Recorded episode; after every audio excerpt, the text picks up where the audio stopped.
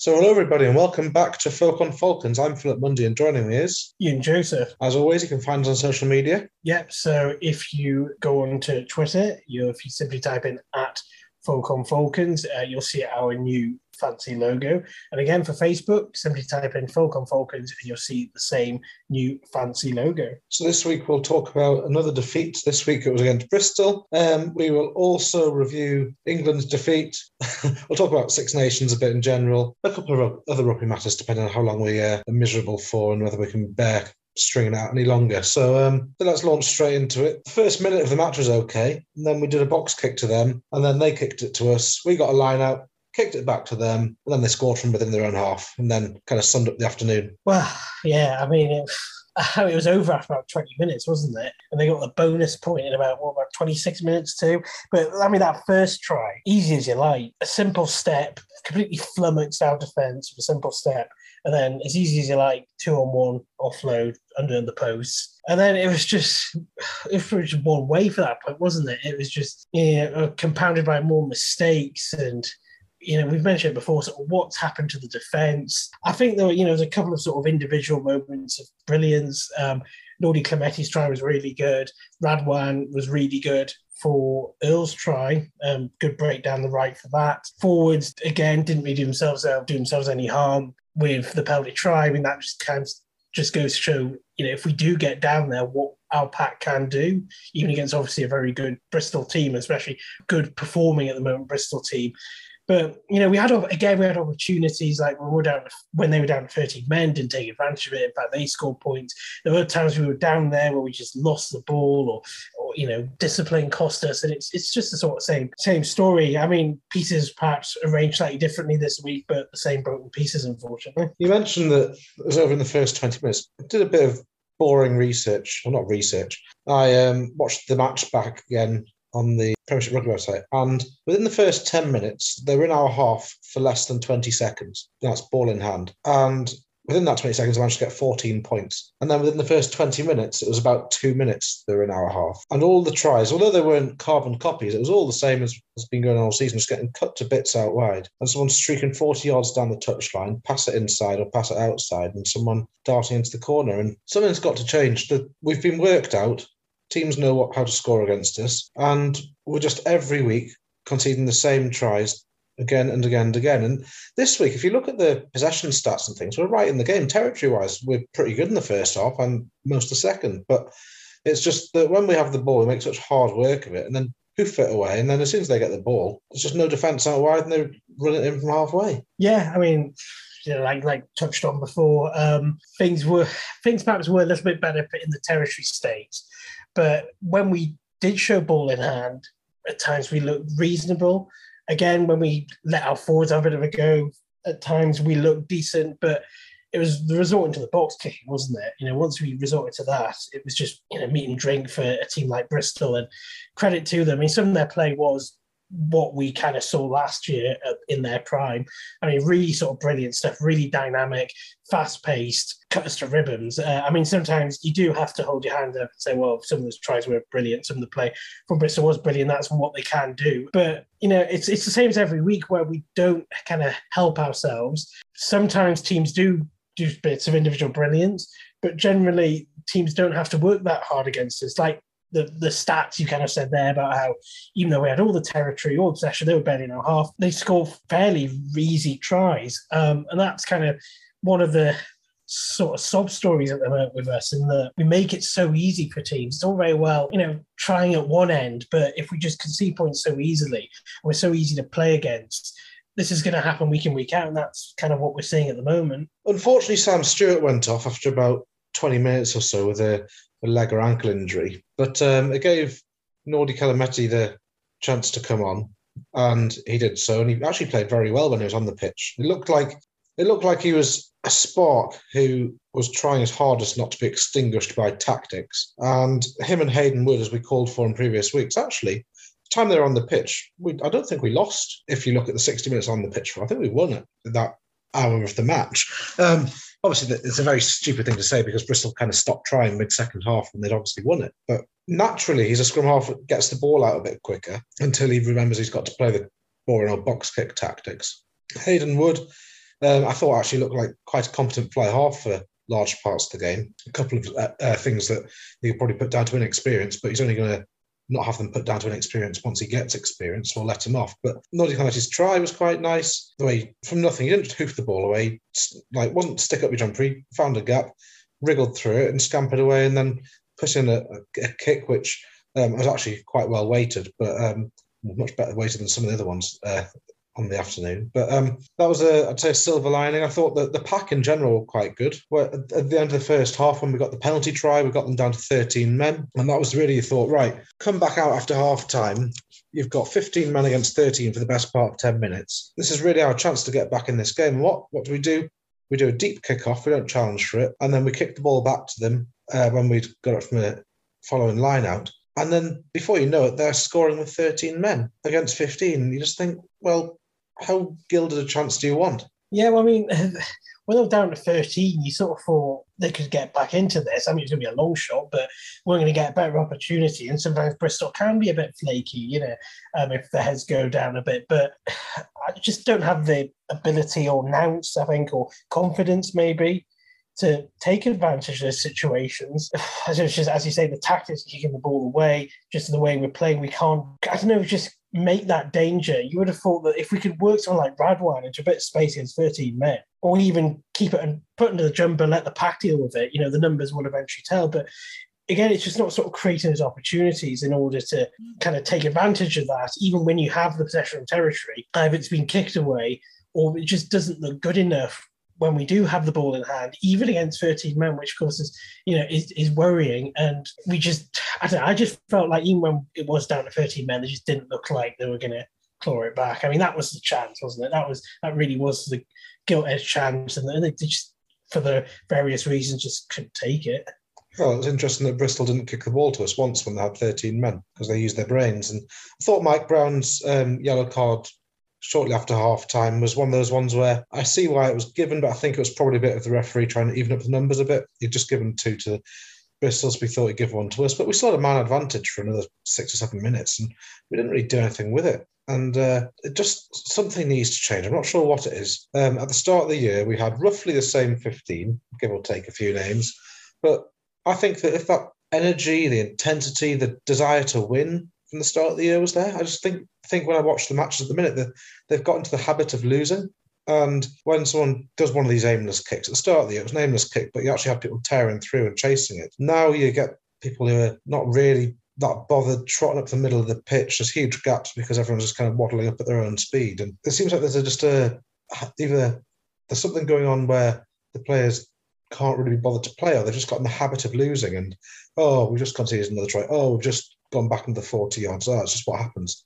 Whereas at the start of the year, we had players actually going for it. And um, yeah, you can talk about defensive structure and all the rest of it, but if players on your inside work, you can drift across and cut out space out wide. But if players on your inside don't work, you can't drift across. And that's not going to solve the problem overnight, but I just feel that the desire to win isn't necessarily there from all the players on the pitch. Well, I mean, you know, you know as much as anyone from either playing sport or watching professional sport for years and years, it can always be quite difficult to kind of get out of a losing run, both, you know, from physical, mental mind, well, mental mindset, but physically as well. Sometimes you just don't find that extra few percent because, you, the, you know, it, it does eventually toll on you. And I guess more, more so in professional sport.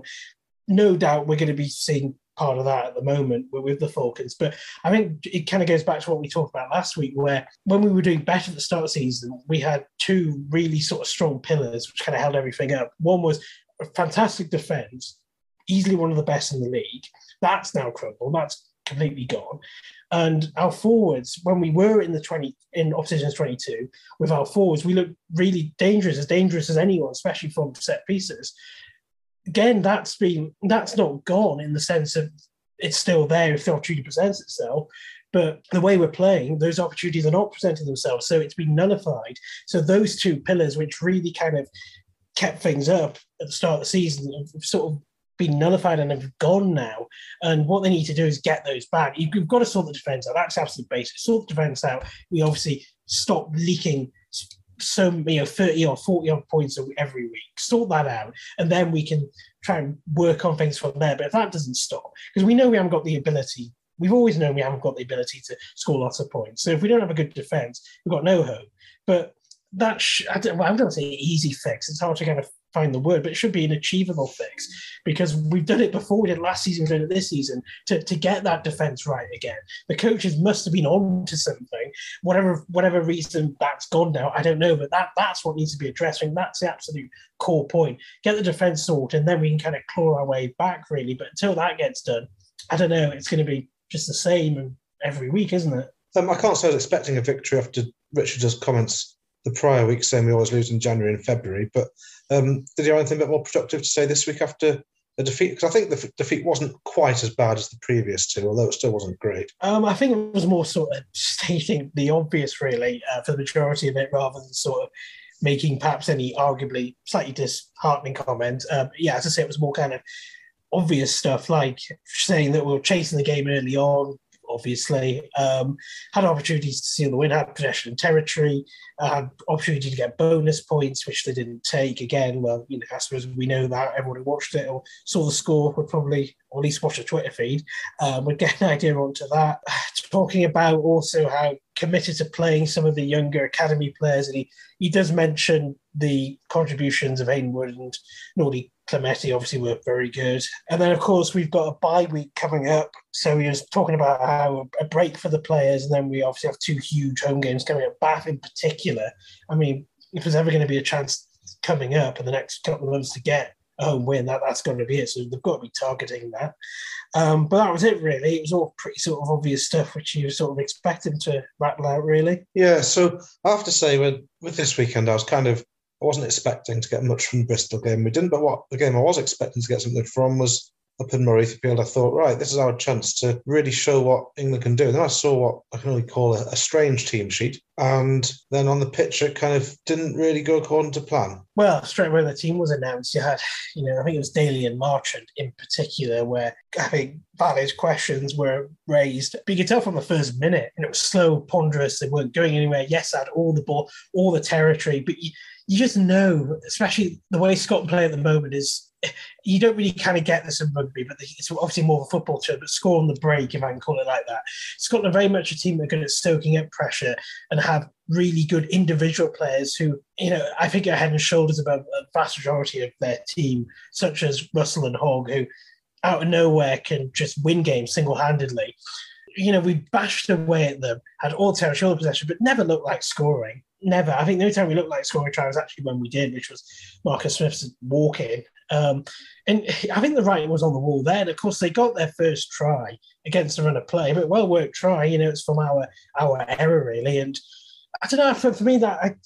I didn't think we were definitely going to lose it from there, but it kind of settled into like the nightmare pattern I thought it was going to be. Like if I had a worst case scenario, i.e., maybe like it was last season, and my worst case scenario was, oh, we repeat of that. This was kind of that. That's what seemed to be unfolding. And yeah, it, it's it's what we talked about. You could just sort of copy and paste it from our podcast and the, the last game against Scotland, where failure, I think, of player selection, tactics, just an air discipline, isn't it? If with one incident, particularly with Cowan-Dickie, it just sums it up, and it sums England are at the moment. And it's just as it, it's only been one game, but it's just seems to a continuation of last year's disaster, really. The, the thing that really annoyed me was playing Elliot Daly at 13.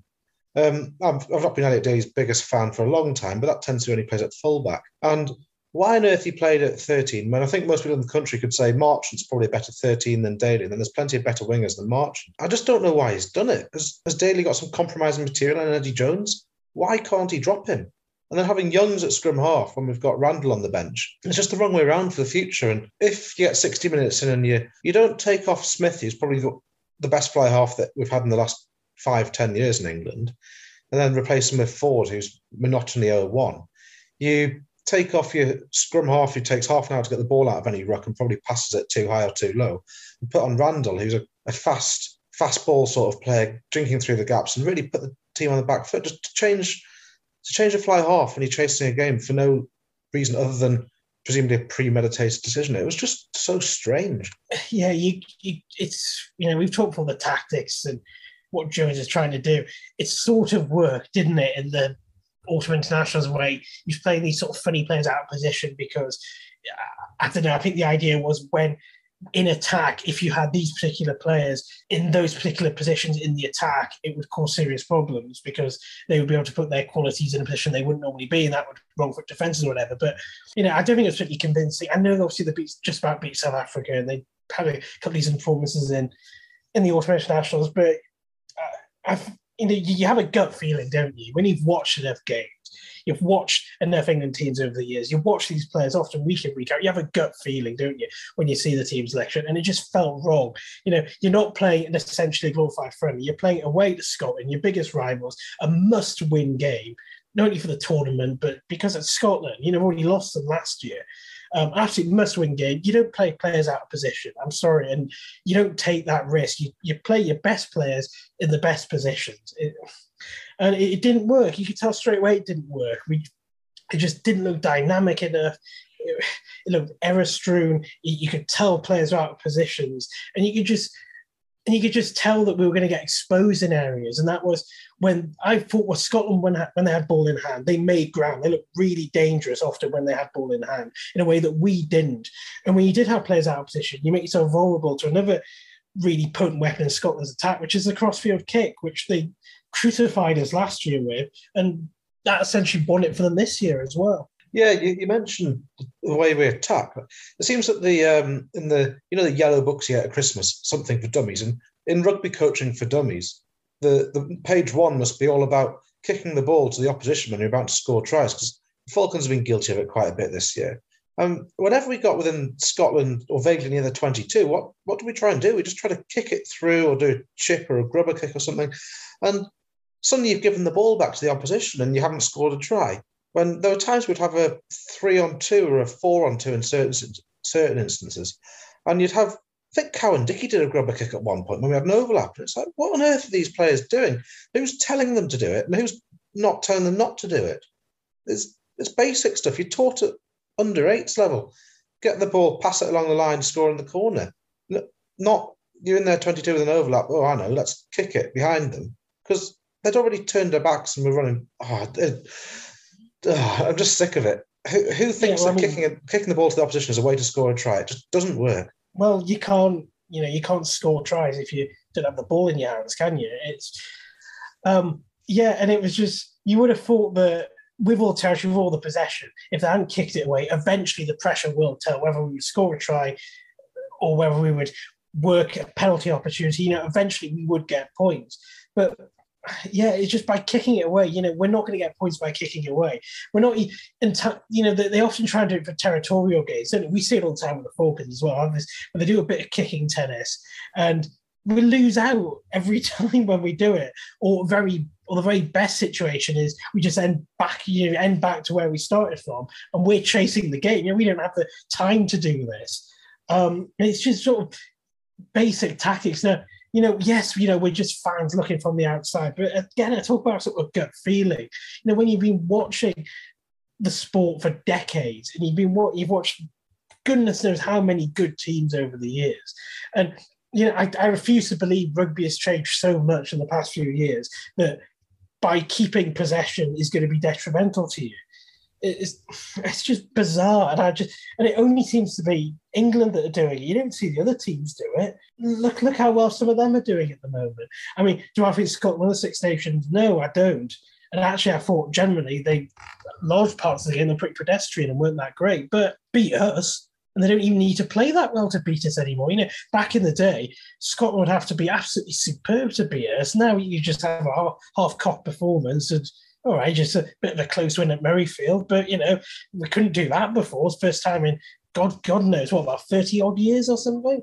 And it's just, it's just absolute, absolute pits for England. I just can't see, you know, and we're considering that obviously the other teams still to come. I don't know, I don't know how we're going to not finish fifth again. Quite frankly, might be Wales, I guess, beat Italy probably, but you know, if anything below second for England is absolutely disgraceful, and I can't see how it's not going to be that this year.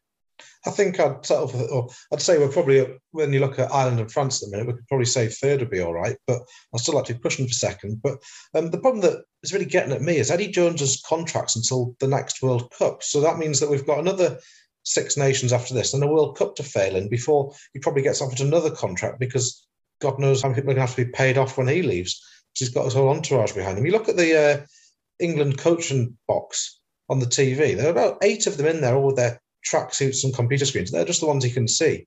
Whereas Townsend had two or three people in front of him. Why do you need all these people to coach such drivel? You just need one person someone to stop bloody kicking it. Well, I think that's a worry, the fact that it's still sort of there for the World Cup. But so Clive Woodward said, um, remember reading an article a couple of days ago, I can't remember which paper it was or whatever, but saying how it's it's so difficult to kind of shift Eddie Jones because as he put it, he's part of the furniture now. He's been there for so long. He's he's sort of the biggest power in the background of the RFU, and they just sort of even if they wanted to, that that sort of half-assed, you know, inquiry after the last failure, didn't they last year? But there's, there's no way to shift him, and that is the worry. He's going to be there for the World Cup now. Controversial as this may be, of course I want England to win the Six Nations every year. Of course I care.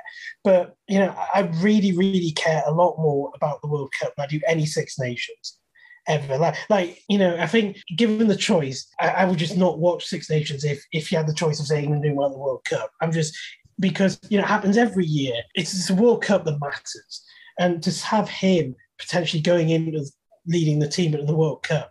I mean, can, can you imagine going to the World Cup where we've had a string of fourth, fifth, even third place finishes going to the World Cup. It's only a couple of years away. You know, what sort of preparation is that? Like, how, how can you keep someone in there, you know, with that sort of track record? He has not a good track record since, you know, yes, we got the final World Cup, which was, you know, the failure in the end. But I mean, when's the last time?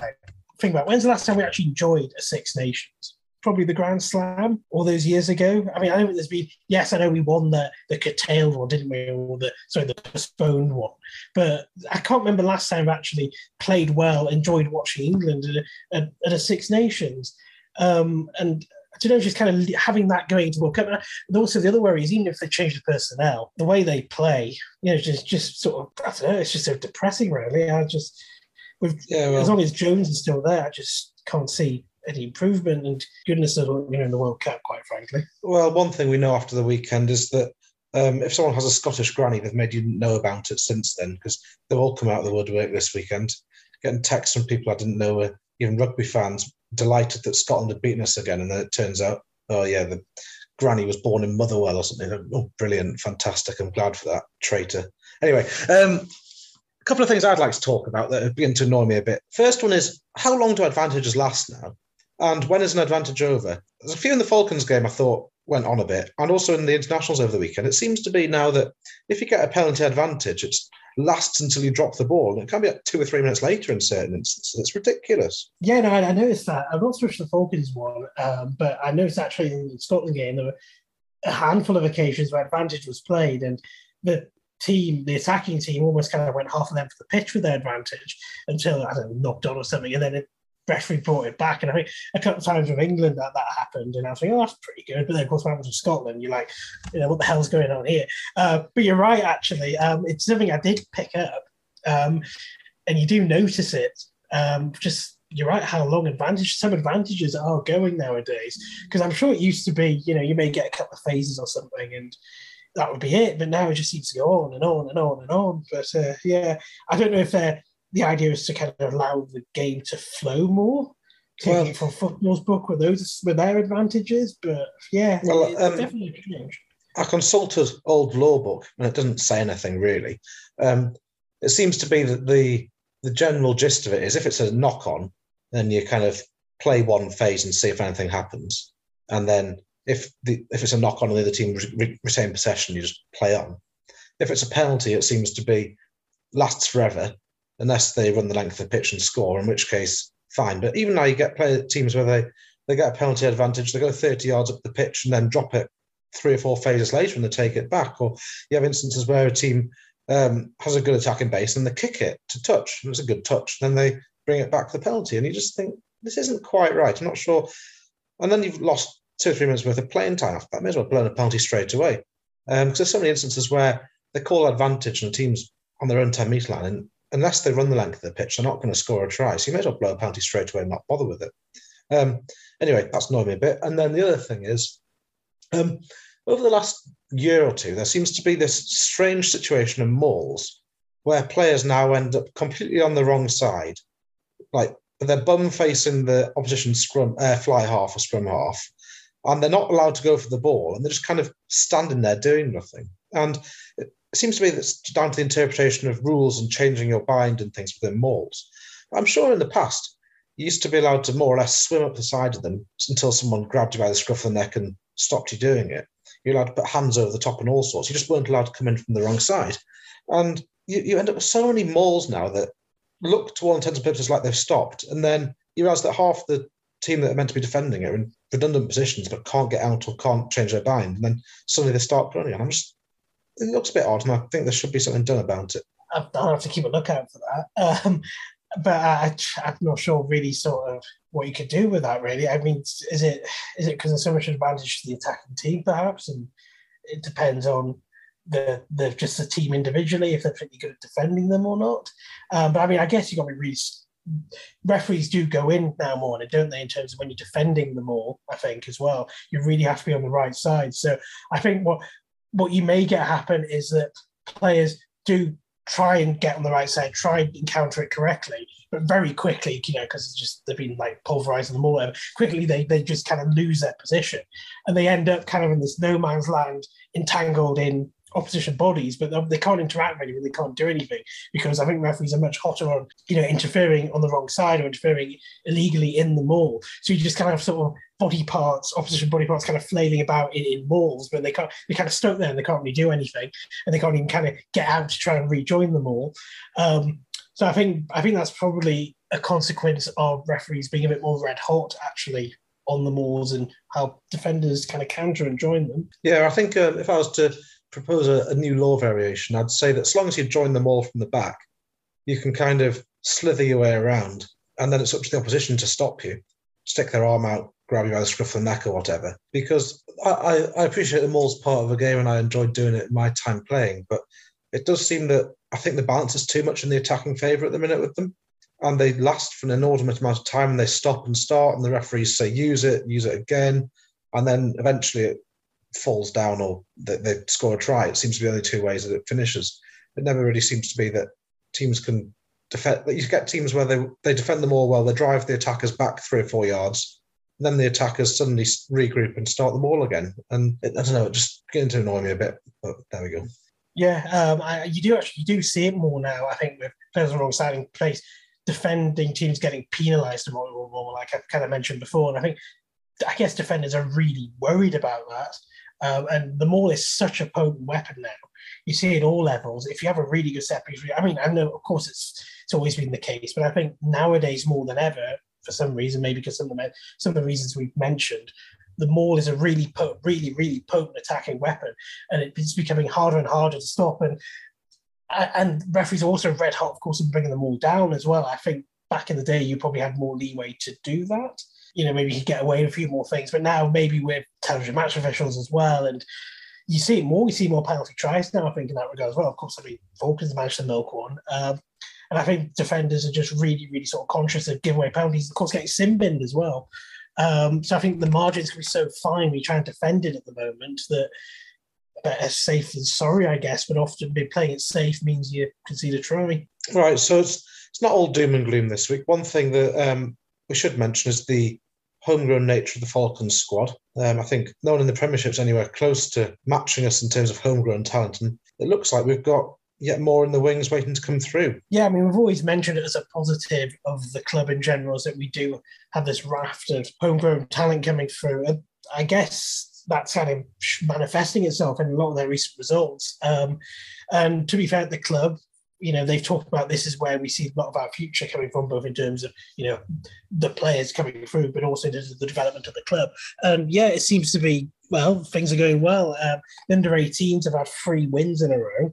Um, they've beaten if I read out the scores here, so they uh, won away to Sale 26 12, beat Worcester at home 31 10, and last weekend they also beat Yorkshire Academy, which obviously involves Leeds and Rotherham and some of the other clubs and associated colleges in Yorkshire, of course, um, 24-14. Um, so things are going well, in the under 18s, and you know maybe they have a few players they can lend the first team squad. I don't know, but at least in that regard, in all the doom and gloom, at least the future looks a bit bright in that department.